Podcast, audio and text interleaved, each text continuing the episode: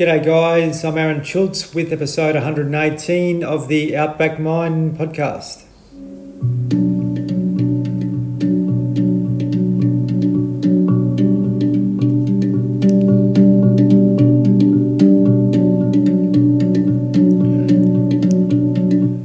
Appreciate you joining in once again. Another really, really special guest today, Paul Taylor. Paul Taylor is a well renowned uh, exercise physiologist. Um, changed my life actually when I saw his series Body and Brain Overhaul in 2010. Um, which was screened throughout Australia, basically uh, taught us how to use our body and brain a bit more functionally. And I was sort of going through a major transition at that time. And um, Paul had this series going on uh, what our what our basic human potential is, and some of the things that I observed through that um, sort of become part of my life, and uh, uh, just about the way we move, the way we feel, the way we think, how we can um, utilize our skills uh, or teach ourselves new skills that we hadn't actually previously considered. So. Uh, Paul's very uh, much leading edge, and uh, and that when it comes to um, uh, reaching our potential and what's uh, what we're possible or capable of as humans, uh, particularly men, to be able to get the best out of ourselves physically and mentally, but also to uh, make changes, break habits, all those sorts of things which uh, which sometimes keep us trapped. So Paul's also a neuroscientist and a nutritionist, so he's got a really comprehensive and well-rounded skill set that um, can certainly teach us a lot. Um, and I really encourage you to, uh, to check out his work following the conversation. Um, I think we're going to have a great chat here about uh, all sorts of things. So uh, stay tuned. I'm sure you're going to enjoy it. Uh, I just want to make special mention to our uh, primary partners, Green Nutritionals, who provide green organic superfoods. So if you're lacking something in your diet, please check out the website. They've got great products which can support our physical and mental health. It's greennutritionals.com.au. Also, Pure Life Bakery, who provides sprouted breads. So when the breads in our, sorry, the grains in our breads are sprouted, the digestive process in our body works a lot better. Uh, their breads are available all around Australia. PureLifeBakery.com.au. Also, MacForce Australia. So if you're looking for work in construction mining or uh, you're looking for employment in general in Queensland or WA at the moment, uh, please check out their site, macforce.com.au.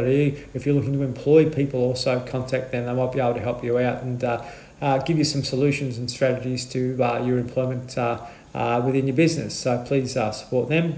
Alrighty, sit back and enjoy this conversation with Paul and I. As I said, please share it with others that you feel may may feel find it helpful or find you know you know what I mean. Cheers. Paul Taylor, welcome to the Outback Mind podcast. It is an absolute pleasure to be here. Thanks for having me on. No worries, mate. I'm really grateful. And, you know, I had the conversation with you that, that your show, Body and Brain Overhaul, really was part of my own transformation as a, as a man. And, uh, you know, um, when I sort of asked you to come on this podcast, you were really obliging with regards to that, mate. And, um, you know, if you can help my life um, from where I was at, at that point in time, I reckon you can help a lot of. Uh, a lot of people out there listening. So I'm, I'm hoping that we can explore a few topics uh, throughout this conversation, which will be helpful for a few people. Well, I'm sure we can, and it's just it's great to hear that the um, the program and and that and that my stuff had an influence on you. That's uh, that's what it's all about. It did, mate. It was groundbreaking, you know, because it showed me how to use my my my body better, but also how to change my thinking and the way that I'd sort of yeah. perceived to, to, to, to see things previously. And, you know, as guys in general, we sort of get stuck and we think that the way we, we, we perceive things is the only way. But if you can actually shift people's perceptions and thinkings, and, and I, I have a lot um, uh, of uh, respect for neuroplasticity and what we can actually do to, to, to, to change the way that we uh, the, the way that we see ourselves and see life in general. So I'm sure we're going to touch uh, a lot on that, mate, through, throughout the chat. So, mate, I'd like you to give us a bit of um, uh, an idea about your own background. Obviously, you know, being brought up overseas and was was life um, always sort of you know, going down this path for you, or did you sort of have a bit of a, a troubled sort of upbringing that sort of wanted you to, or sort of drove you to be able to look towards getting the best out of yourself? Yeah, look, I, I wouldn't say I had a troubled upbringing. I, I was brought up in, in an interesting environment. I was brought up in Northern Ireland in the 1970s, and uh, my parents are from a mixed marriage. which in, in Northern Ireland has got a different connotation than most places, right? Yeah. So my mum was a Protestant, my dad was a Catholic they got married and it was pretty taboo in those days. Mm. Um, it was pretty hardcore back then. And so actually my, my mother's dad, my grandfather, I didn't see him for years because he refused to talk to his own daughter because mm. she married a Catholic. So yeah. that was kind of the, the environment at, at, at the time. And we were brought up as Catholics but we lived in Protestant neighbourhoods. So back in those days, all neighbourhoods were either Protestant or Catholic. Every school was either a Protestant school or a Catholic school. Mm. Uh, so it was a reasonably resilient building when you um, walk through your estate every day in a Catholic uniform through a Protestant estate. So, um, but you, you know, you don't you don't know any different at the time. Mm. Uh, but uh, I think in hindsight that that started building a little bit of resilience. And and then I actually ended up joining the British Armed Forces um, when I was 25. I joined as an officer, mm. um, an aircrew officer in the British Navy. Um, did a year's officer training and then did flying training and um, and did a number of years uh, hunting submarines in helicopters and then did helicopter search and rescue. And during that, actually went through combat survival and resistance to interrogation training, which was was pretty hardcore mm. and certainly resilience building. And then I left the military in 2004 and became a geek. So I'm now an exercise physiologist. Well, actually, I'd done a master's in exercise physiology before I joined. Mm-hmm. Then um, I did for the last couple of years I was in, I did a part time master's degree in nutrition. Then I moved to Australia um, because I'd met a young Australian lady in Ecuador, of all places. Right. Uh, and she dragged me kicking and screaming to the land of the free. And, uh, and I set up as a physiologist and nutritionist. Then did another postgrad in neuroscience because I realized that understanding the brain was the key to unlocking human behavior. Mm. Uh, and now I'm currently doing a PhD in psychology. So for me, that's the kind of missing piece of the puzzle. Yeah, you, so, you're rounding it off, mate. You're really covering uh, a lot of bases of humanology in its essence. Yeah, well, that's right. And, and, and for me, I, I'm what I call an integrationist. I, you know, I would use the term holistic, but that's been bastardized by the kind of crystal waving brigade. So uh, I prefer the term an integrated approach to both mental and physical health, where you know you're looking at all the things that go into the mix. Um, yes.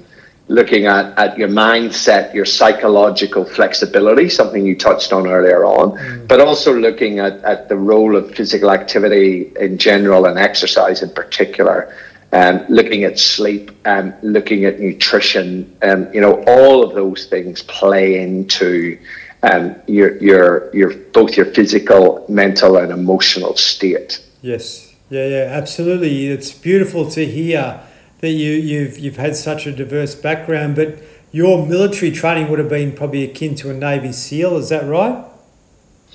Uh, look, I, I wouldn't say quite that level. I'd say probably a, a, a, step down. I mean, the combat survival and resistance to interrogation, that, that was pretty hardcore. The people who, who do that in the UK or did at the time, they, mm. they've changed it now. They don't do a 10 day course anymore.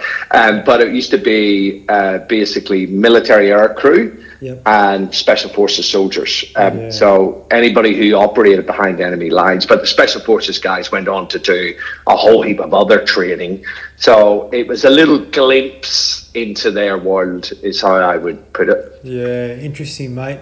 I, I think you know from what I'm hearing, like your, your upgra- upbringing. Um, obviously, you know, you, you're in a bit of a protection mode as a young fella, I guess, uh, you know, having that sort of imbalance and um, and then obviously being in that environment, uh, you know, in Ireland uh, would have been reasonably hardcore. But I think, yeah, you, you, you've certainly been able to follow a pathway um, which, which met a need. But, you know, what you're doing now is so much more needed in society to be able to help people understand their um, themselves to a, to, a, to a higher degree, to be able to reach their potential and, and sort of get the best out of themselves. That's something you're pretty passionate about, I think.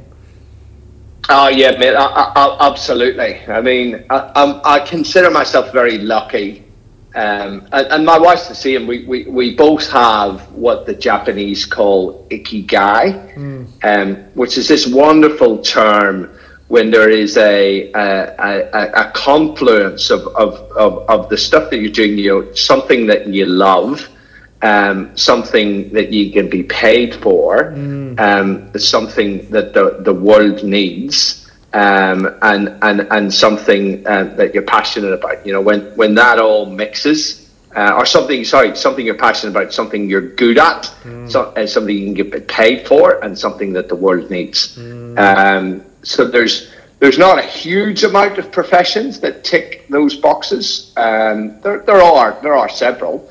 Um, but it's pretty clear that, that when they all interact like that, that that you know work doesn't seem like a chore. That's the thing. When you're doing what you're passionate about, mm. um, it really doesn't seem like a chore. Mm, I believe, Paul, we've gone deep pretty quickly, but I think that all of us here are here for a reason and a purpose. And if we can find what that purpose is, then our life can be, you know, enjoyable, enjoyable, you know, and. Uh, um, a lot of us have got to go through all the shit to be able to discover what that actually is. But if we can help someone sort of get on that pathway quite quickly and quite early, then then then life can be just that. I guess at the end of the day, and um, yeah, you know, I've never heard that term before, but obviously there's some great wisdom in um, in Chinese and uh, Japanese philosophy, and uh, to be able to sort of you know acknowledge and understand that, I, I think is something that we um, we need to appreciate because in Western society we don't sort of have um, the awareness or the ability to be able to sort of really follow our passion. We just sort of follow the breadcrumbs that society sort of lays out for us and just go into a career, a job, or you know do something which passes time but doesn't really um, hit our heart center at the end of the day. Yeah, and and, look, the, the, the I think there's a couple of things that we can unpack on that. Um, like ikigai is definitely desirable but but it, it's not hundred percent necessary to live a fulfilling life, right? So that's one thing I would say to people if they're listening and going, well, hey, I'm not massively passionate about my job, or it's not something that the world particularly needs. That that doesn't mean that that there's going to be this empty space. Mm. Um, because I, I, I, do a lot of stuff on on helping people around purpose, mm. and and it doesn't need a lot of people they, they, they overthink and they overcomplicate this this whole idea. For me i like to say to people it, it's just really looking at how you can make your little corner of the universe better for you having been in it. Mm. that that's that's really the key thing right?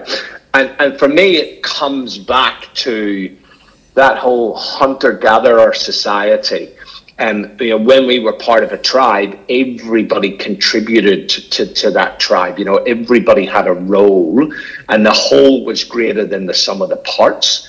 And and and really, that that's all you need to to have that purpose. So I talk to people. You know, your purpose can be just being being a great dad for your kids. You know, just opening their eyes to to to the the limitless possibilities and and facilitating that that is as good a purpose as, as somebody like Bill Gates who's doing philanthropic stuff, right? And spending millions and trying to, to, to do massive stuff. That's what I say to people. Mm-hmm. You, you don't have to be changing the world. You just got to think about how can my little corner of the universe be better for me having been there, right? Mm-hmm. And, and when people don't have that ikigai, I say to them, okay, you can look at it then in three separate buckets um, work, health slash energy, and connection.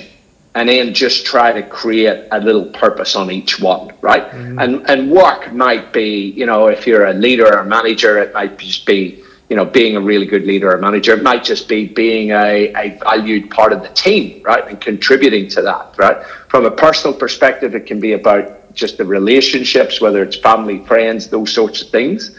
Um, and then from, from a, a health uh, or energy perspective, it can be just about living a long and healthy life and extending your health span, right? So I think people get too caught up in this stuff and they wait for the purpose fairy to come along and give them a big dollop of purpose. Yes. And the frigging purpose fairy doesn't exist. That's the key thing. Mm-hmm. To be able to, yeah, do the small things that can that can create big change. Uh, that that's what I got from your teachings. You know, back in two thousand and ten was just these simple little things that you can do to use your opposite hand to, to do things which are outside your norm, which can give you a, a challenge, but also there's an outcome to that challenge and just how how we only use a small part of our brain where there's so much more we can actually do that um, that can really divert uh, the way that we sort of think, feel, and act, which can have a tremendous effect on our mental well-being as well.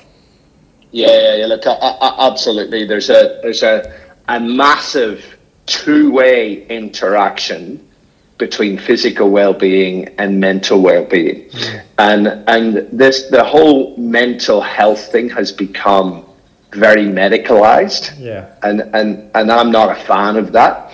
Um, I, I think that we need to, to look at physical and mental well-being as as part of the same thing. Um, and and you know we can go into detail about why that is important, but there are a lot of people out there who eat shit food, sit on their arse most of the day, and then wonder why they're depressed or anxious, mm-hmm. right? And their sleep's crap and stuff like that. Um, and and they end up going to the doctor, and particularly now um, with the, the, the, mental health issues that we're having, psychologists are full, right? Absolutely full. So they go to the doctor, there's no referral to psychologists, so they get put on medications that, that we know actually are not that effective for most people, and certainly in the long run. They can be very helpful for some people in the short term um, but in the long term, they can actually um, create quite a lot of damage, and that's because that that, that medical hypothesis is is flawed. Mm. Um, so that's something that I'm passionate about is educating people about that two-way interaction between your physical and mental health, and just doing little things in each of those buckets to make those small incremental improvements. Mm. I think hmm. that's really key. Yeah, well said. Look certainly, um, you know, the intervention side, that's pretty much what it is as far as a masking agent uh, to, to use a chemical enhancement. But I believe, you know, this is this, you know, your program started my journey pretty much too, but the body and the mind is trying to be healthy and, and, and neutral and, and, and, you know, to be coherent consistently, but we're just sort of giving ourselves interruptions to that. That might be through what we're taking in through our eyes or through our mouth or, or whatever. And um, to be able to be aware of that, I think, is, is a real skill. You know, what, what energy am I taking in physically or mentally? And um, to be able to, you know, really observe that and give yourself, uh, I suppose, um, you know, uh, products, whether that be food or whether that be what you're seeing through your eyes or your ears, um, uh, which are healthful rather than taking health the other way. You know, we we've got a society, Paul. I completely agree with you. Um, that, that really is geared towards keeping people unhealthy because it's good for the economy and uh, that feeds into pharmaceuticals and um, um, you know we can definitely talk in detail because it's something I'm pretty, pretty passionate about but you know the body and the mind um, you know work in balance. The, the mind is is is, uh, is in control for most of us but really we're not really aware of what the body's trying to teach us here and what the body's saying to us. And um, you know the body the body in, in general uh, is, is something that we don't actually understand and, and, and, and, unpack. So, you know, being able to identify your digestion, how it's working, to be able to identify, you know, what your body's saying to you on a consistent basis is a, is a skill that we, we just don't understand. I think there's lots more to be explored in that space. Would, would you agree? Yeah, look, I, I think so. And I like to simplify it for people to just think about like uh, uh, our species and our whole ancestral lineage goes back um, at least two and a half million years ago, mm. right? And and and for that two and a half million years, and and, and and and you know, then with Homo sapiens particularly, it's a couple of hundred thousand years. So, but but all of that evolution, if we think about it, we became the dominant species on Earth because we adapted better to stress and change in the environment than than any other species, right? And and and we did we did things in, in response to changing environments. And one of the massive ones was about 1.8 million years ago, where our ancient ancestor Homo erectus actually stood up, right? And that was pivotal, pivot, pivotal in our development because when you stand up and you can walk on two legs, it saves a bucket load of energy, and that energy can be diverted to the brain. And you see that Homo erectus actually had a much bigger brain than any predecessors. So that increased brain size, this is what's called the expensive tissue hypothesis. And if you look at all different animals, the size of the brain is limited by how many calories that they can take in and spur to go to the brain, right? So, so this is really in, important, and, and, I will come back to that, and, and, and it will make sense to people. But um, so that big brain allowed us to be intelligent, to collaborate with each other. Then eventually we created language and, and culture and all of this stuff. Um, but it also gave us um, um, good evolutionary fitness where we could outsmart other animals, we could make tools, uh, we could kill them, we could, could become dominant, right? But that required us to work together in a tribe, right? Because Homo erectus was a lot less powerful than a gorilla, right? So we actually traded off strength and power for dexterity to be able to make tools and manipulate things and stuff like that, right? So, so there's a couple of critical things um, in there for people to think about. Number one is that our success required us being part of a tribe, and and and this we I'm sure we'll come back to, and that whole idea of human connectedness and being part of a tribe today um, is hugely important. I'm not talking about a Facebook tribe. I'm talking about meaningful social relationships. It's really important mm. for a healthy brain, right? That's that's one thing. But then the other thing is that that we have depended upon movement. Our whole gene expression um, depends on movement, and and a lot of people don't understand.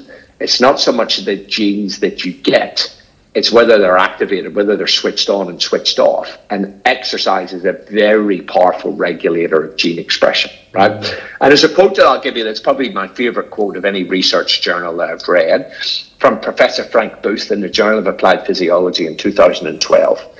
And he was talking about the human genome. And, and he said the human genome has not changed in over 45,000 years. The current human genome requires and expects us to be highly physically active for normal functioning. Note the way he didn't say optimal functioning, he said normal functioning.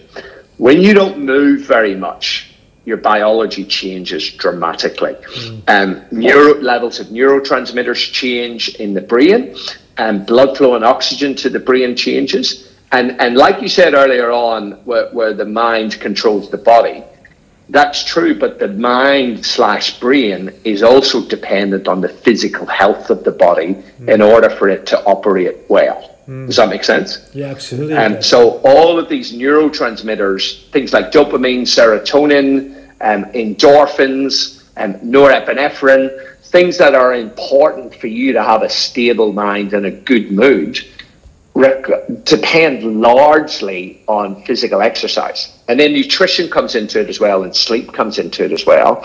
Uh, but I just want to underscore that that that real two-way relationship between body and brain. That the brain controls what the body does, but that it is completely dependent on the health of the body for it to operate well. Mm. And that's why when we're talking about optimal health and, and, and having this good health and particularly mental health, the physical stuff has to come into it really, really strongly. Agreed. And we haven't even talked about sleep and nutrition and, and your mindset because all of that plays in together. Yeah, yeah, I believe this the sleep is really the pillar that all the other levels of health ride upon at the end of the day too. But it's interesting, Paul. Like you look at someone that's got a mental health challenge. There's not really a lot of talk around their diet and how that's affecting them. Um, yeah. You know what's going on in the gut is consistently sending messages to the mind, and if that's not working properly, then it's going to say, you know, error here, error here, error here. you know, but we don't know how to how to understand that, and we just keep putting shit in so it makes us feel better temporarily. But you know, I think this is my purpose and duty to be able to help people understand these simple little things that uh, that can help them make small shifts that can actually help them be to be able to be more mentally balanced. I suppose at the end of the day, and less reliant on some of the, um, I suppose, uh, the pathways which uh, which are in place at the moment. Yeah, so so if we if we just do a little dive into the, the, the diet, again, it's the same with exercise. We've got to think about our evolutionary past, and that for for the entire human history, apart from the last hundred or so years, we have eaten food that has grown and lived around us, and we've eaten food that that that is generally seasonal, right? So it's either grown out of the ground or off a tree, it's run around on four legs, or it's swam, right? Or it's come out of a bush. But now, particularly in the in the last 30 years, and this is getting worse on almost a yearly basis, we know, know now in most developed nations, between 50 and 65% of all calories consumed are what's referred to as ultra processed foods. Mm. So these are foods that go through and many different layers of processing that have lots of different additives in them. And, and it's not only that, it's not only the processing and the additives that are in them, it's what's not in them, right? Mm. So, so let's take those two parts. Um, we, we know that ultra processed foods, and um, you know, artificial sweeteners, flavors, all of those things can impact your gut bacteria. And your gut bacteria can impact your mind. There's a two way interaction between the gut bacteria and the mind. Like 80% of your serotonin, an important mood chemical, is actually produced in your gut. It's not produced in your mind, mm. right? Mm. And, and, then the other things with these ultra processed foods, as well as the additives and the, and the shit processing that happens to them, that they, they are very nutrient poor, right? And when I say nutrients, a lot of people, when I say nutrients, springs to mind, okay, your macronutrients, your fat, carbohydrate, your protein. Then there's the micronutrients, the vitamins and minerals. But there's another layer underneath that that we're really just beginning to understand of polyphenols and phytochemicals. Um, and, and there are at least 10 to 15,000 polyphenols that have been identified. And a lot of these polyphenols actually are what we call cofactors for chemical reactions that happen at a cellular level, right? So I'm going to get this is a bit of a geek alert, right? I'm going to get a bit geeky here. Your eyes may cross. Day, day is over for a minute. For a minute, some of the listeners, but but basically, every single minute that you are alive, there are thousands of chemical reactions that happen at a cellular level in your body and your brain. So those chemical reactions, most of them, they they need these enzymes, these cofactors to help the chemical reactions work well. And when we don't get those cofactors and enzymes, and a lot of them are these polyphenols and flavonoids that I referred to, the chemical reactions don't work so well. So the biology starts to become affected. And, and it can take years for you to notice that in a physical disease or a mental disease but it's the stuff that's going on under the hood every single second, every single minute that that really is important, right? And these are very poor nutrient dense foods um, that that we are existing on because they're very cheap and they're very convenient. And, and a lot of people are surprised at some of the stuff that is in these ultra processed foods. It's things like supermarket breads breakfast cereals. Mm. Uh, like all breakfast cereals are just crap food. The best one is oats, rolled oats, and it's the cheapest, right? Mm-hmm. But um, it's also, you know, all the cakes, the donuts, the biscuits, the pastries, all the things that are pretty obvious. But anything that's generally think about the central aisles of the supermarket, right? That's where the ultra processed food is. The decent stuff is around the outside. Now, just notice the next time you walk into a supermarket, you walk around the outside, there's all the fruit and the vegetables uh, and, the, and the meats and the fish and the dairy and all of that sort of stuff. And then the inside's got all the packaged, um, highly processed stuff that is very low nutrient density, right? So hopefully that gives people uh, a, a, a bit of a hint that it's really the biology. We have biology that's at least 45, 50,000 years old and we're now starting to feed it stuff that is unrecognizable and doesn't support a healthy ecosystem. Mm, then, Does that make sense? Absolutely. And the, the side effect of that is disease, isn't it? Uh, physically and mentally. It is. Yeah. It is. Yep. And, and, and here's the thing, Aaron, is that there's a lot of studies now out about ultra processed foods, right? That that ultra processed food consumption is linked to cancer, to heart disease, to diabetes, to all cause mortality, death by anything. But we only really start to notice the impact after about eight or 10 years, right? And that's because this is chronic disease is a slow process that happens at a cellular level, mm. at the level of metabolism. So people can eat a shit diet and get away with it for a few years. And it's only after a few years that we really start to notice those manifestations in most people. Mm. Mm. It's true. It's uh, it's interesting, Paul. You know, yeah, the, the, the, the human nature is is really geared towards fast interventions, fast foods, all that type of stuff. You know yeah, it, it, frustrates me, and, and, and you touched on it before, you know, the, the mental health side of things, how it's being directed. But really, uh, my, my philosophy is that we need to have educators that are empowering people and giving them the small tools that they can actually work towards so they can make these proper changes and giving them this information, like you're discussing now, that can actually uh, create long term sustainable change rather than having someone on a pathway which is going to end up in disease, aka cancer, depression, anxiety, whatever it might be, which is just feeding a, you know, a, a, a pharma, pharmaceutical system at the end of the day. But you know, eh, you're probably the same age as me, but I've observed over my 49 years, soon to be 50, how how much we've been programmed away from growing our own stuff, supporting each other through swapping, sharing, all that type of stuff channeled in towards yeah. the supermarket and thinking that the supermarket's going to give us everything that we that we need. And you know I'm guilty of it too because I come from a farm and I was used to that production uh, of self you know having all those um, those uh, those assets uh, growing in our yard and all those types of things. And, and society and the way that life is now has, has pushed us in this other direction um, which is obviously uh, you know inevitably causing all the issues that we have today. But um, Mm. Do you believe that people can really start to turn the corner and take their power back, particularly at the moment because of what we've gone through and, and really change their thinking and empower themselves again?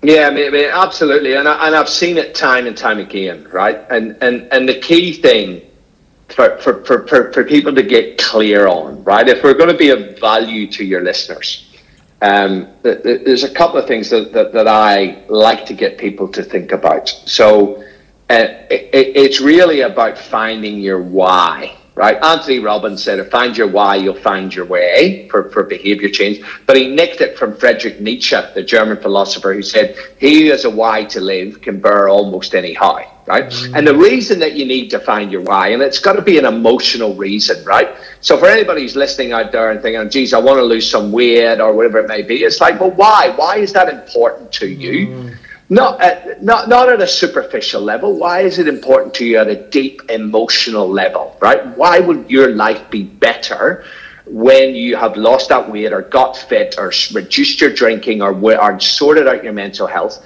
What are all the reasons that your life will be better and how will it help you to be a better individual and to help other people, right? And, and to, to, to integrate and be more useful to society in general. So that's one thing I would say say to people is about getting really clear on your why, and and then and a couple of other things. One is okay, so well I I know I need to look at those different buckets that we talked about. I need to, to tweak my diet, make sure that I'm moving lots, make sure that I'm sleeping well, my sleep hygiene is good, and, and, and make sure that I'm actually dealing mentally um, with thoughts and challenges, which we can we can talk about a little bit later on, right? Mm. And and then for me, it's just about a process of okay, so if you're gonna if you're gonna set yourself a goal, you need a map to get there, right? And and you need to be able to navigate. So our ex helicopter navigator, so we would go from point A to point B, um, but you would always program in waypoints along the way. And that was critical because you need to know if you're on track.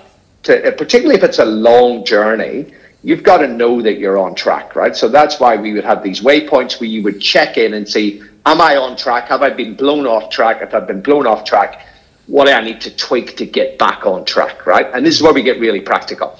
If I'm working with someone and they've got a, a goal that is three months or, or longer away, I say to them, okay, that's cool. Write that shit down and forget about it.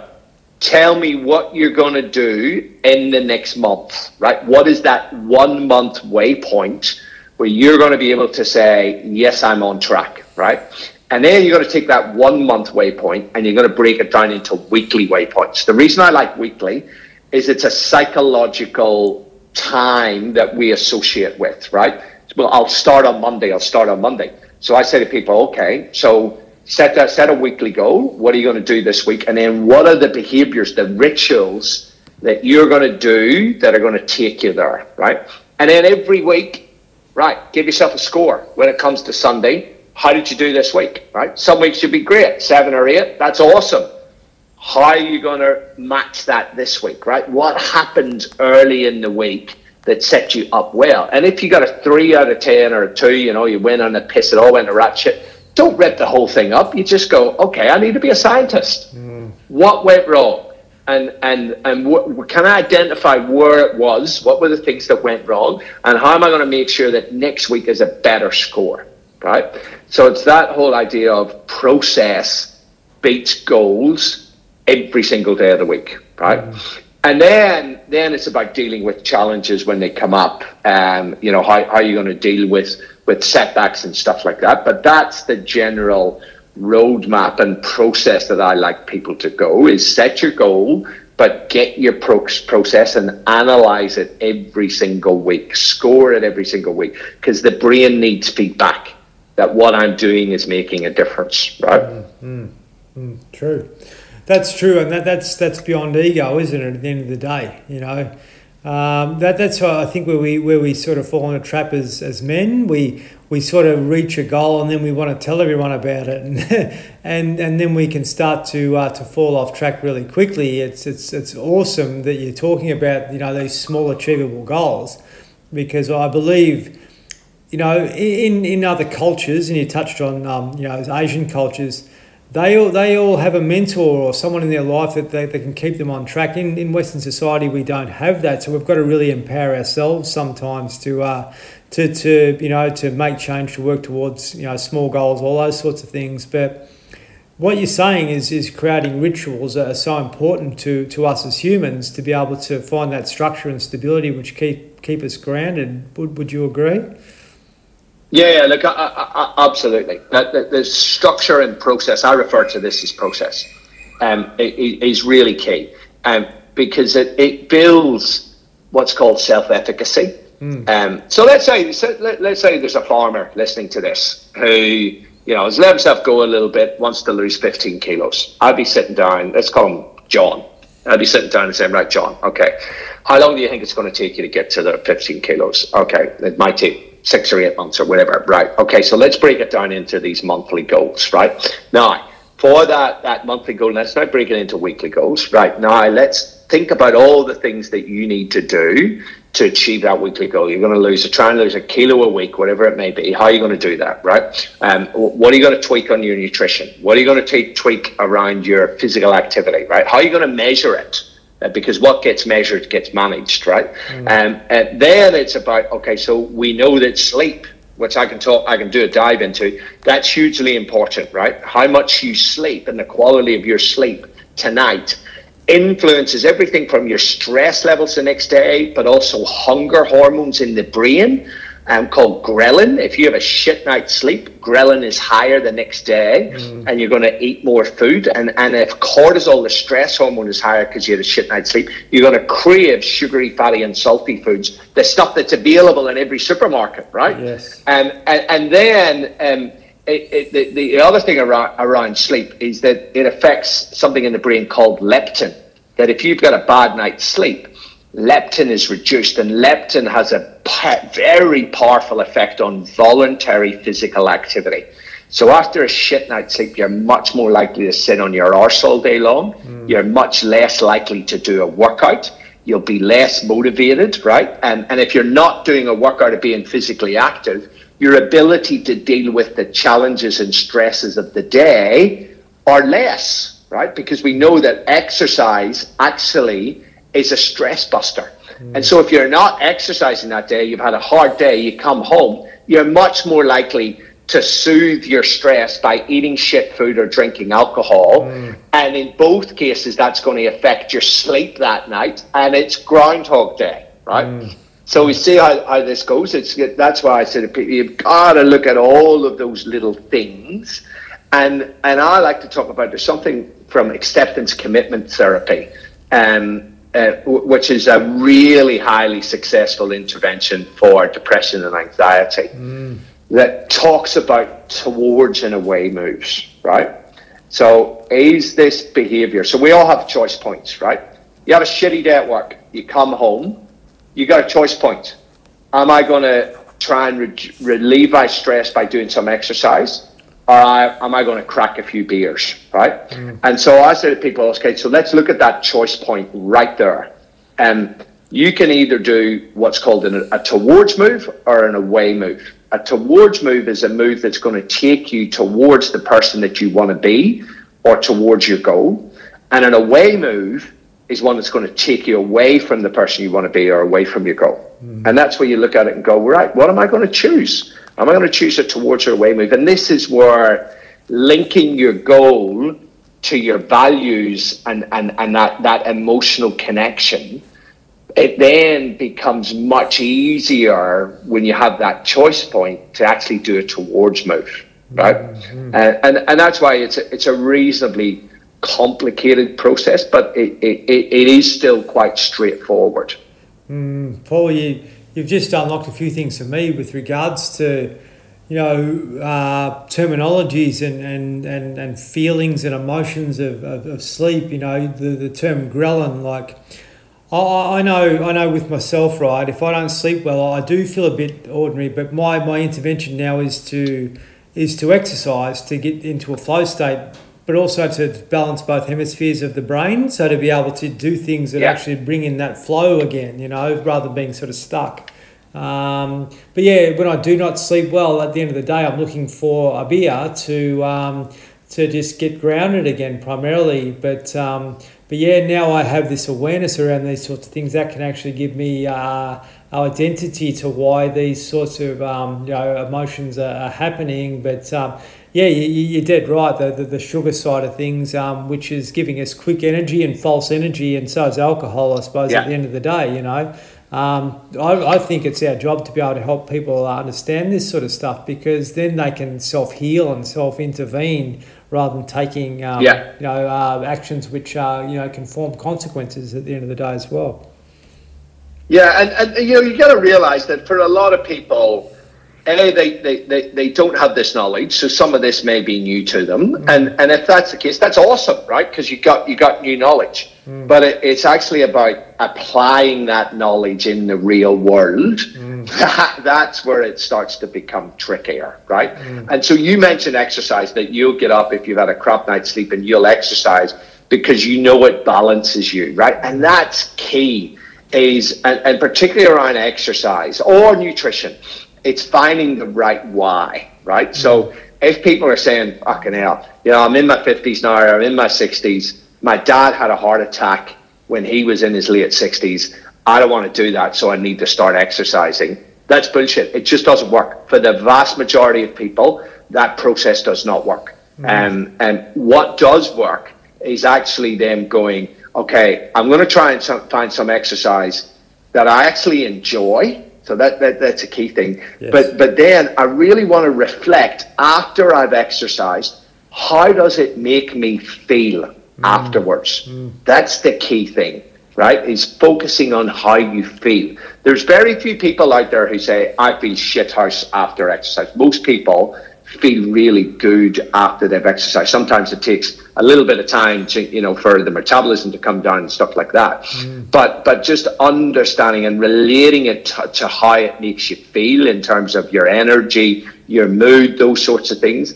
And we know that if you exercise, and particularly out in er, either early morning sun mm. or evening sunlight, it actually resets your your your biological clock, your circadian clock in your brain, mm-hmm. and has a really good impact on sleep. Right. So I like to encourage people to get out in the morning as close to sunrise as possible and do some physical activity. And for a lot of your guys, if they're you know they're, they're in the outback or whatever, or they're they're, they're working on top, they're actually getting out there mm. in, in, the morning and then getting out into evening light. It's those yellowy rays when the sun is rising and setting.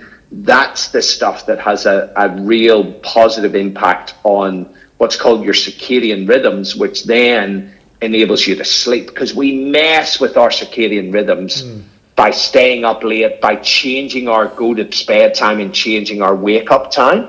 So it's really critical that we, we try to get as regular as possible with both going to bed and waking up, and then try to get some early morning and late evening light is really, really key, right? Mm. And, and another little tip that might be useful for people, you know, because a, a, lot of guys will be, you know, they've been out there, they, the, the girls and, and guys on your podcast might be doing some physical work. They come in and they're like, Jesus, that's been a tough day. I just need a beer, right? I would say to them, right, okay, just park that. Notice when that, what, like, what's the time when that starts to happen? What's the trigger when that starts to happen?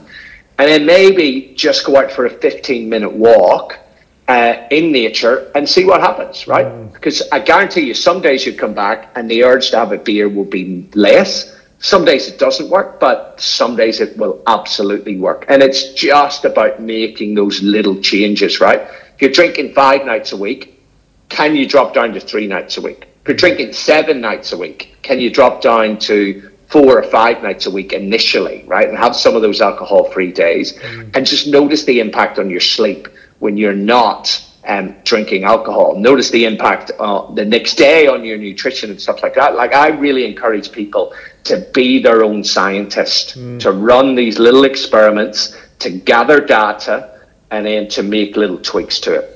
Agree. Everyone's unique too, aren't they? At the end of the day, and yeah, you know, for sure. We'll t- touch on the uh, the Eastern cultures again, like having doshas. Uh, sorry, not doshas, but like our um, uh, our you know our our katha pitta um, you know different different uh, body types I suppose at the end of the day and, and sort of in this yeah. Western culture we're sort of put in a box you know um, which is another whole conversation in itself but Paul you know I just want to touch on my own my own journey. I've had this thing called sadhana for years. So it's movement and it's meditation you know in the morning for a couple of hours. Um, you mm-hmm. know so that that resets me you know if I haven't had a good sleep.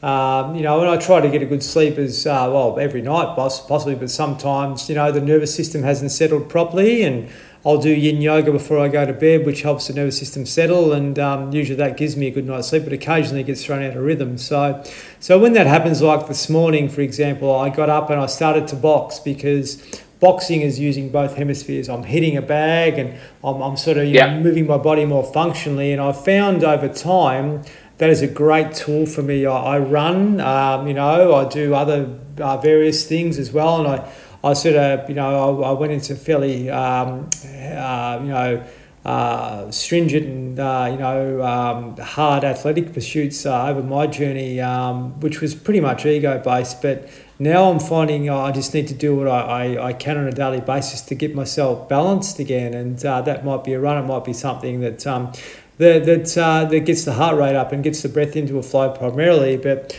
I find boxing is is really good because it just gets the breath into a rhythm. Uh, I'm using the body, I'm using the core, you know, all these key things, and I do find I feel really good after that. And I know you as an individual, you sort of went into boxing fairly heavily. Um, in the early, mm. it might have been 2012, and, and what, what was the, the key for you actually like after all the things that you've done as an individual and all the athletic pursuits that you've, you, you've, you've gone to, what was it with boxing that actually really um, you know, drew you towards it?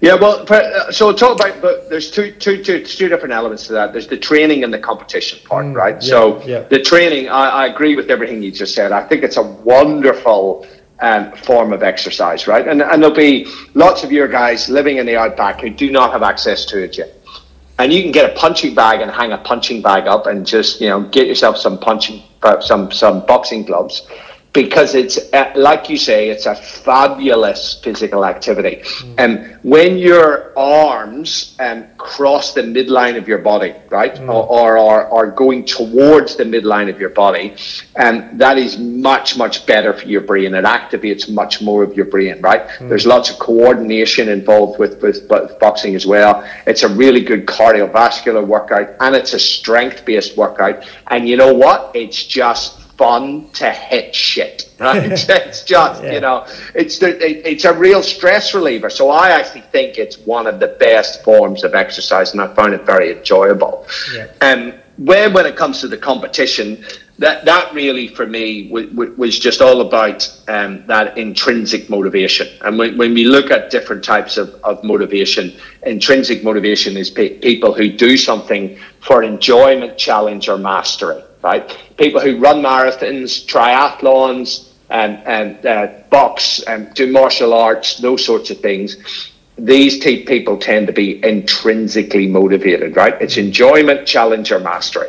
And, and if you can get there, and I'm not suggesting that people need to box, I, I, I'm just saying that if you can do something you enjoy and you're measuring yourself and you're seeing that you're getting better, that whole mastery process, mm um, that is really ideal because then um, uh, you, you know you're going to be much more likely to do those behaviors and engage in those behaviors.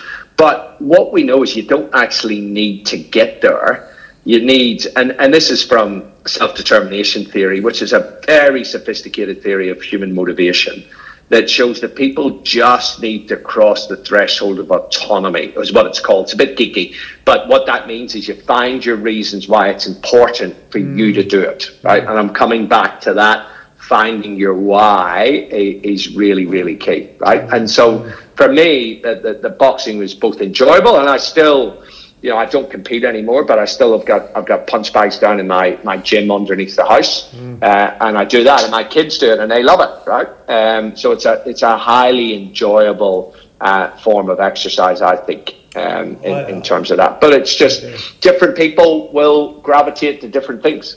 Yeah, yeah, well said, mate. Um, uh, look, yeah, it's it's I'm getting hair standing up the back of my neck, and uh, I really, I really like you know our perception as men was, was, was ego with boxing, you know, and I'm going to beat you, this, that, yeah. and the other, the competition side of things. But once I realised that that wasn't relevant, it was all about a support mechanism and a support tool to, to look after my well-being. Oh, I think that that that started to fade away. And just to give you a bit of a, a snapshot of myself, I I sort of got myself really fit through kettlebell training when kettlebells were really in oh, yeah. infancy. Love kettlebells, love them. Yeah, Paul Tucker and I sort of started to bring them into Australia. Or not so much. Rick Ravensdale was doing it in Melbourne through Iron Edge originally, and we, we started to bring them in. Oh yeah. Yeah, we, we brought them into Tassie, and then we started to train the Tassie cricket team, and um, I found that left brain, right brain coordination by using kettlebells, snatching them and doing then snatching my way up like heavier weights and you know being a, a slight man I was able to lift you know a lot of uh, repetitions above head and that, that gave me great core strength and and from there it took me into martial arts and boxing and and and then then I just found like this great this, this great flow state with it but what changed me, Paul, was the competition. I got to the competitive level and I thought I can really follow this. But then I realised that that's not what I was doing it for, you know. I moved away from the mm, competition yeah. and I, I just found the enjoyment and started to be more yeah. kinder to myself and do things which actually made me more functional as a human, uh, a rounded human, rather than just someone that was a competitor, I suppose. And I think that's all. Yeah. That's part of us as men. You know, we, we've got to have a bit of the eye of the tiger too um, but to be able to realise that and don't live in that space consistently, I think consistently, I think is really important as well. Yeah, look, absolutely, and and and and that's why that enjoyment is key. And I'm a massive fan of both kettlebells and club bells. Mm. I, I, I have both of those things, and they're they are a core element of my training. They're they're highly functional. They're integrated movements. Mm. You, you, know, it's it's much better than doing uh, you know, traditional weight training, particularly on machines. Yeah. Uh, I think that standing up and moving weight using your whole body, both club bells and kettlebells, mm. wonderful bits of kit, and actually really practical. You, you, you, know, you. So if you're thinking about your listeners, um, that, that you can get a really good home gym you know, boxing bag, some kettlebells, some club bells, and maybe a TRX, right? Mm. And and Jesus, the, the the, the stuff that you can do with those bits of equipment is is just ridiculous. Mm, agree. You don't need all the uh, the static uh, gear, and that, that's what I sort of learned. Nah. Uh, I was like the gym's pushing the weights. That that gave me foundations. Like deadlifts were great to be able to build that that stability, yeah. but but yeah, at the end of the day, um, like like having the ability to be able to snatch a kettlebell. We used to we used to like um, uh, you know I suppose work towards how many tons we could put overhead.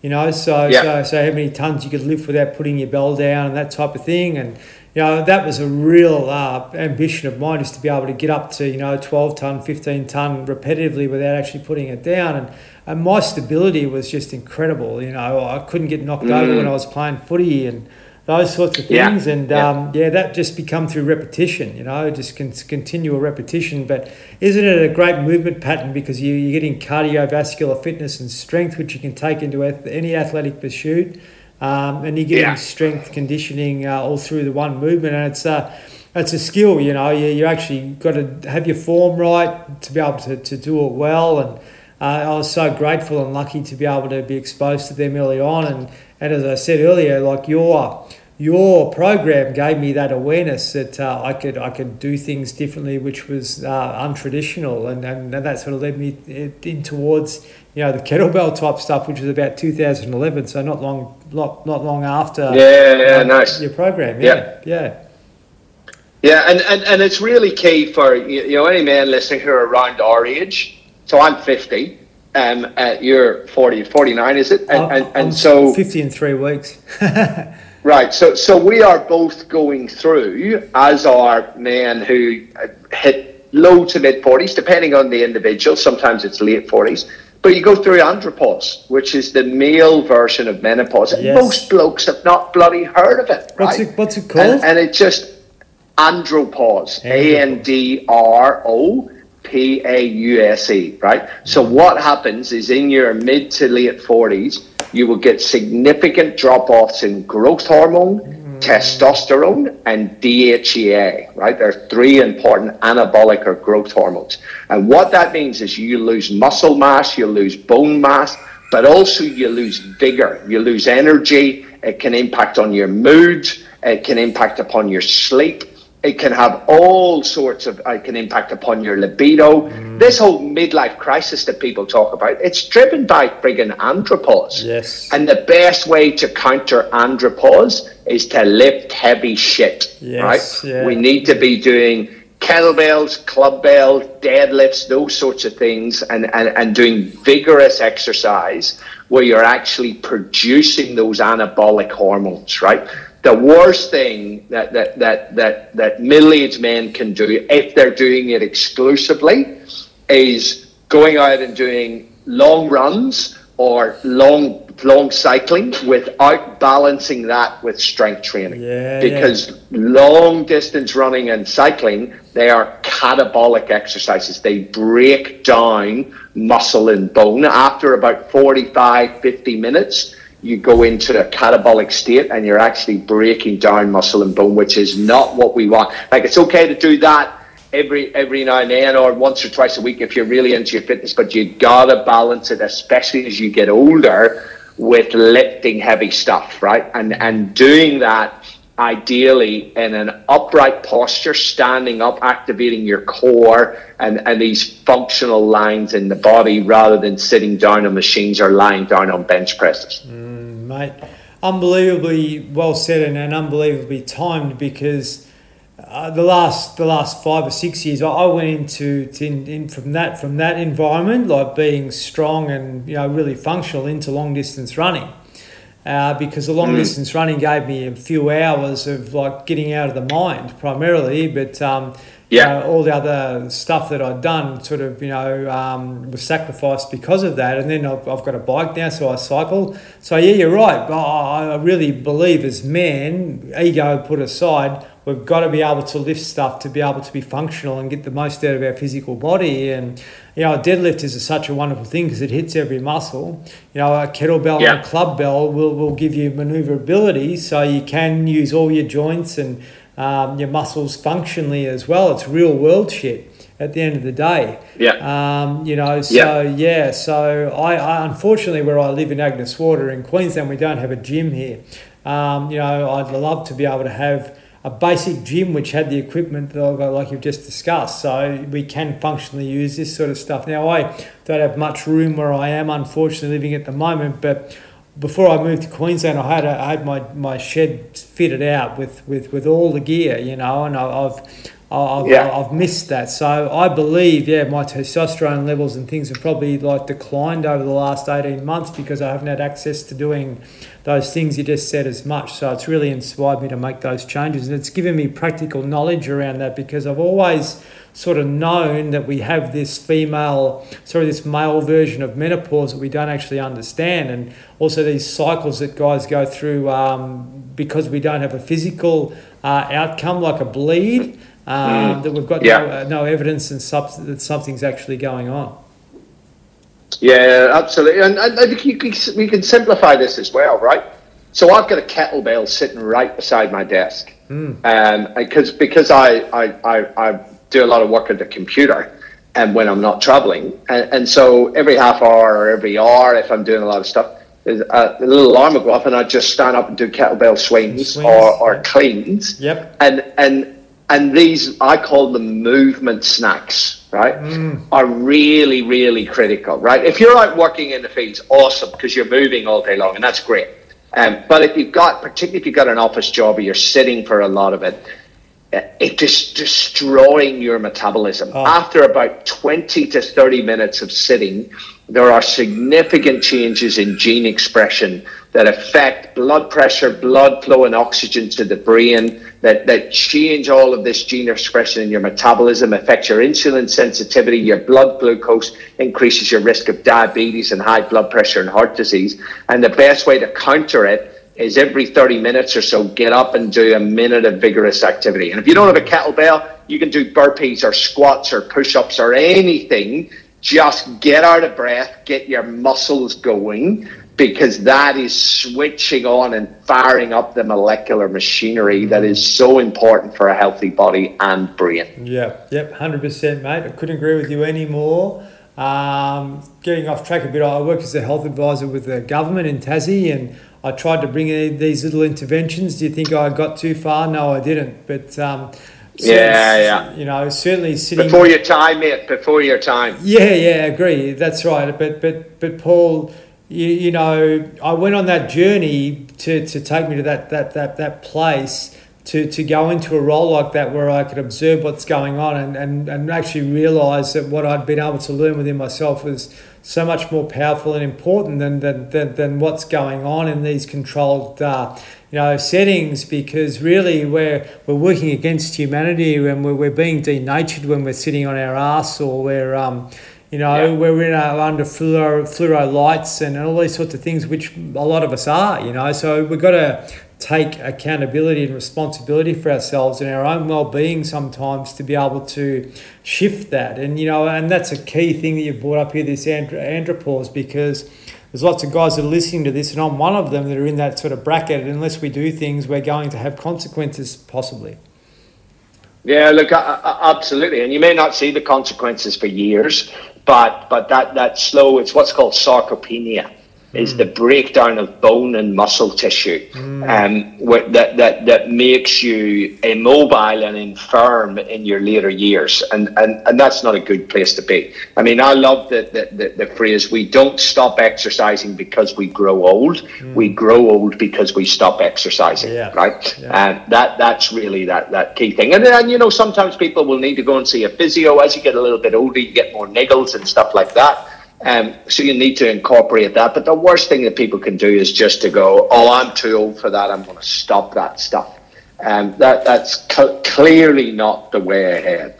Uh, but yeah, the, the, the, one other thing I, I, I, would say that we haven't actually talked about because I know we're getting tight for time is is um, I think what's really important for guys to to also understand that that that's huge in this space is that social connectedness and and and having those those relationships and and being able to talk if you're struggling and and the, the best analogy that I can come up uh, from from this. I interviewed a guy on my podcast um, called Lee Ellis, who spent five and a half years in a Vietnamese prison camp that they called the Hanoi Hilton. Mm. Right, it's a famous prison camp. It was the most brutal prison camp in all of Vietnam. And some of those guys were actually in there for six, seven, seven and a half years, and some of them spent years in solitary confinement. Mm. But when they were getting separated and put in solitary, they got wind of this and they created something called the tap code, which was a, basically a grid system of how they could tap out the letters of the alphabet to each other, right? and and their leader, um, the, the senior officer in there was a guy called Jim Stockdale right? And they taught everybody this. And, and he said to everyone, he said, get on the wall. He said, learn the tap code and share information. Help each other, support each other, remind each other of the mission and each prisoner of war's role in that mission. He said, when your brother is taken out of his cell to be tortured, when he comes back, you get on the wall, you tap to him, you tell him that you love him, you tell him that you're here for him. And Lee actually said to me, it was that tap code that got these guys through. And, and there was a psychologist, a neuropsychologist called Dennis Charney, Dr. Dennis Charney. He interviewed all of the guys, and, and he said that there were lifelong friendships struck up in that prison camp between people who never even met each other face to face because they tapped on the walls and they helped each other get through. Mm. And so I like to talk about that that tap code. And and you know, in this country, it's the are you okay and are you okay day. But I, I actually think that tap code is a much more powerful story. Yeah. And and and to to say to people, you know, you've got to get on the wall. And and this this wall's a metaphorical wall, right? It takes two people to get on the wall. One person who's struggling and the other person who's listening, right?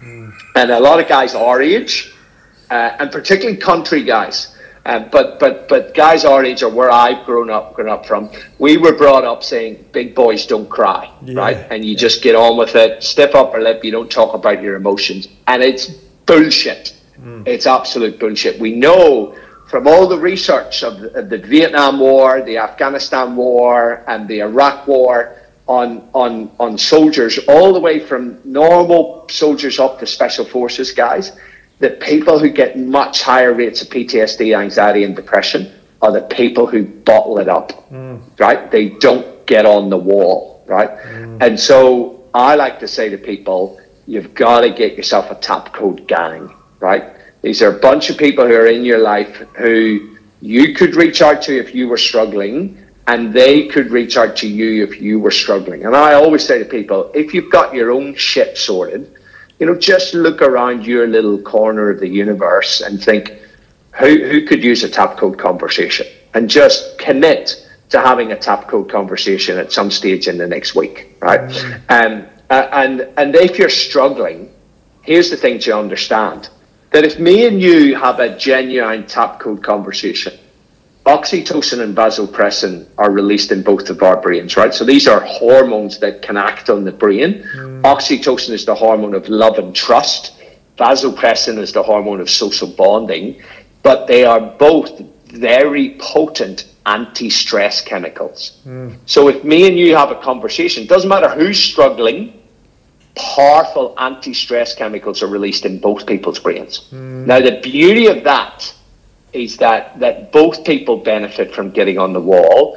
But if you're struggling, and I've dealt with a, a, a number of mates who eventually reached out to me and said, I'm struggling. But most guys will fucking say this. They'll say, mate, I don't want to be a burden, but I'm struggling. That's how they'll start the conversation. Yeah. Um, and I say to them, you're not being a burden. You're just giving me an opportunity to improve my mental health by discussing it with you. Mm. And that's, I think, the re- the po- most powerful thing that came out of the Hanoi Hilton was that tap code and the powerful lessons around the tap code. That if you're struggling, reaching out to someone will just give them an opportunity to improve their mental health, right? Mm. So it's having the courage to get on the wall. Mm. And courage, when you look at it, comes from the Latin word cur, which means to tell your story with your whole heart, right? Mm. So it's actually having courage to tell your story. That's the key thing. Mm, mate, that's that's very, very enlightening. Oh, I've never heard that term, and a lot of the things that you've just discussed there. But, but you're right. Like non-verbal communication, and um, and to be able to, to, to develop a, a relationship with another human being, and uh, and all those sorts of things, which um, which take you out of your thinking. You know, not, not so much your mm. thinking, but your worrying and your anxiety and your stress and your depression and those sorts of things. Like simple little things you can do that can really help redivert uh, you and, and help you find purpose. And those guys looked after their mental health, you know, through that, that adversity by, by doing these simple little things. You know, the system's trying to shut them down by keeping them silent, but by doing these little things. And you look at, um, you look at uh, so the guy that started, uh, the founded Yin Yoga years ago. When he was in a prison, he, he could look outside and observe monkeys and how they were moving and those sorts of things, and be able to, you know, use the body uh, more functionally just by his time in, in, in stillness or in silence. But but but yeah, we no matter what challenges we've got going on in our life, there's always an opportunity for growth. Uh, there's always an opportunity for growth. I mean, actually, the academic literature uh, and now talks a lot about post-traumatic growth, mm. right? There's a lot of talk about post-traumatic stress disorder, but now we recognize that there is also post-traumatic growth, mm. right? Where people and, and and and the research on those guys in the Hanoi Hilton showed that that the guys who survived actually flourished yes. for the rest of their lives. You know, they had really high levels of optimism and gratitude for the rest of their lives. So actually going through those challenging times can give you that that that sense of, of optimism and, and, and gratitude for the little things in life which are which are really, really important. Right. Mm-hmm. And and that leads me to, to something that, that, that's very powerful for me. And I've I've actually got it a little thing sitting right, a little card sitting right on my desk, and I've got a coin sitting right beside my bed and on my bathroom mirror, um, the same two words are written, um, memento mori.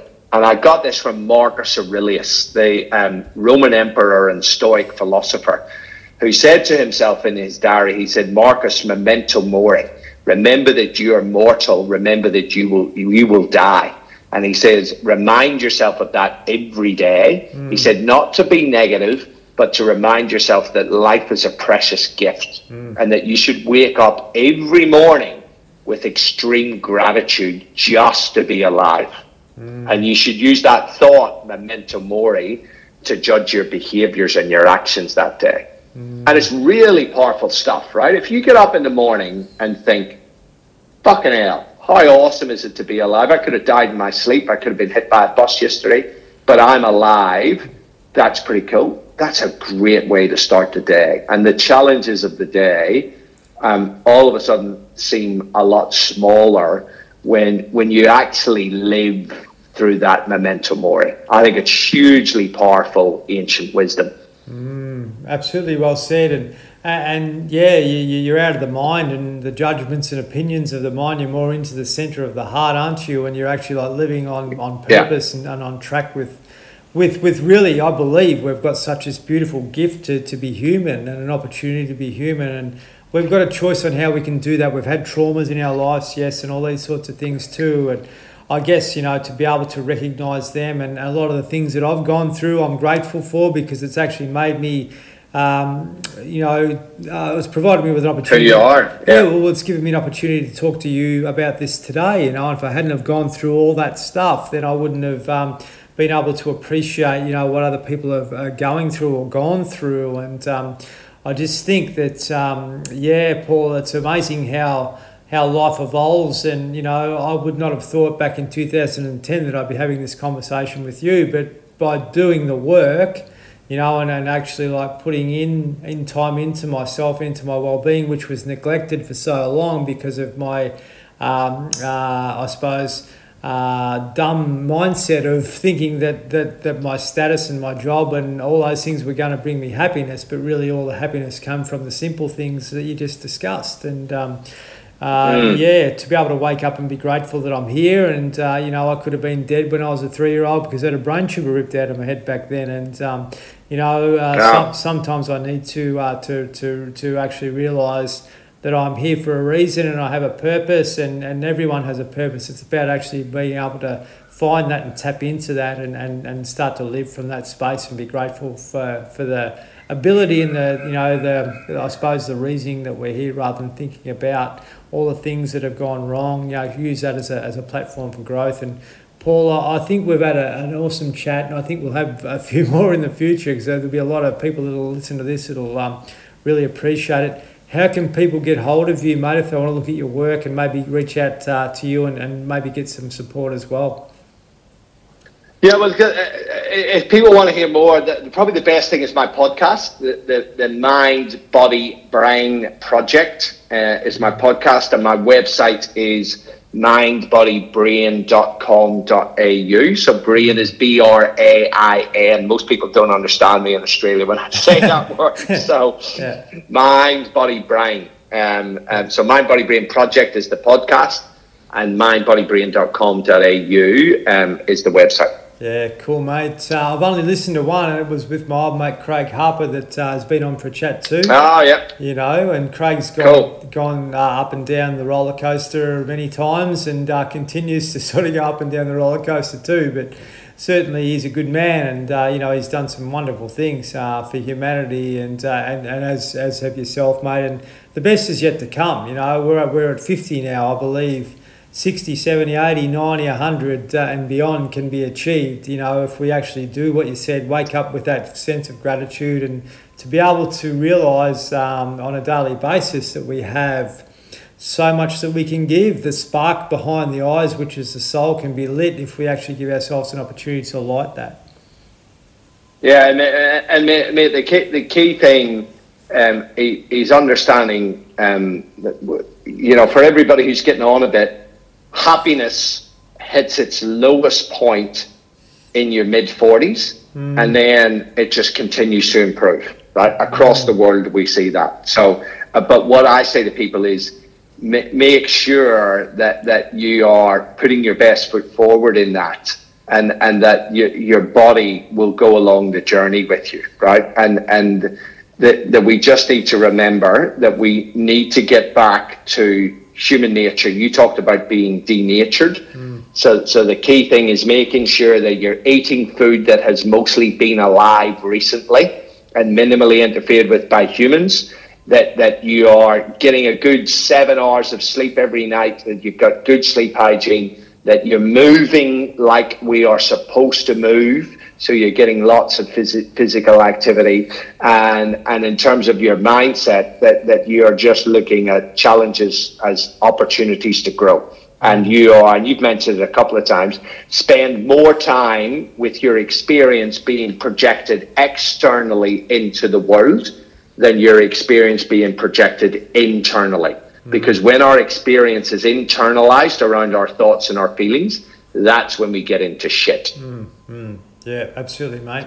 That's true, and uh, you know, find find that empowerment within yourself, and if you need help, reach out to people like yourself, which which can help with that pathway. And you know, as guys and and also ladies in general, we do find ourselves getting stuck, and we do need that support sometimes to get off the. Uh, Get, take the training wheels off again and uh, and, and get um, get on track and once you're on track you know as I keep coming back to you you help me get on track you know without uh, physically meeting me. And, um, you know, there's all these things and resources we can tap into which can just provide a spark which can help us move forward rather than stay still. So, mate, it's been. Yeah, well, mate, that is that is that is awesome to know that I was able to give you a little nudge in your journey, and it's great that you are now out nudging other people yeah. and playing it forward. So that's that's pretty cool. Yeah, appreciate it. You need to be proud of yourself for what you've been able to achieve and what's uh, what's ahead of you. So, mate so grateful for the chat. Um, I'm going to go and have a nourishing meal now and uh, have an early night after this conversation. So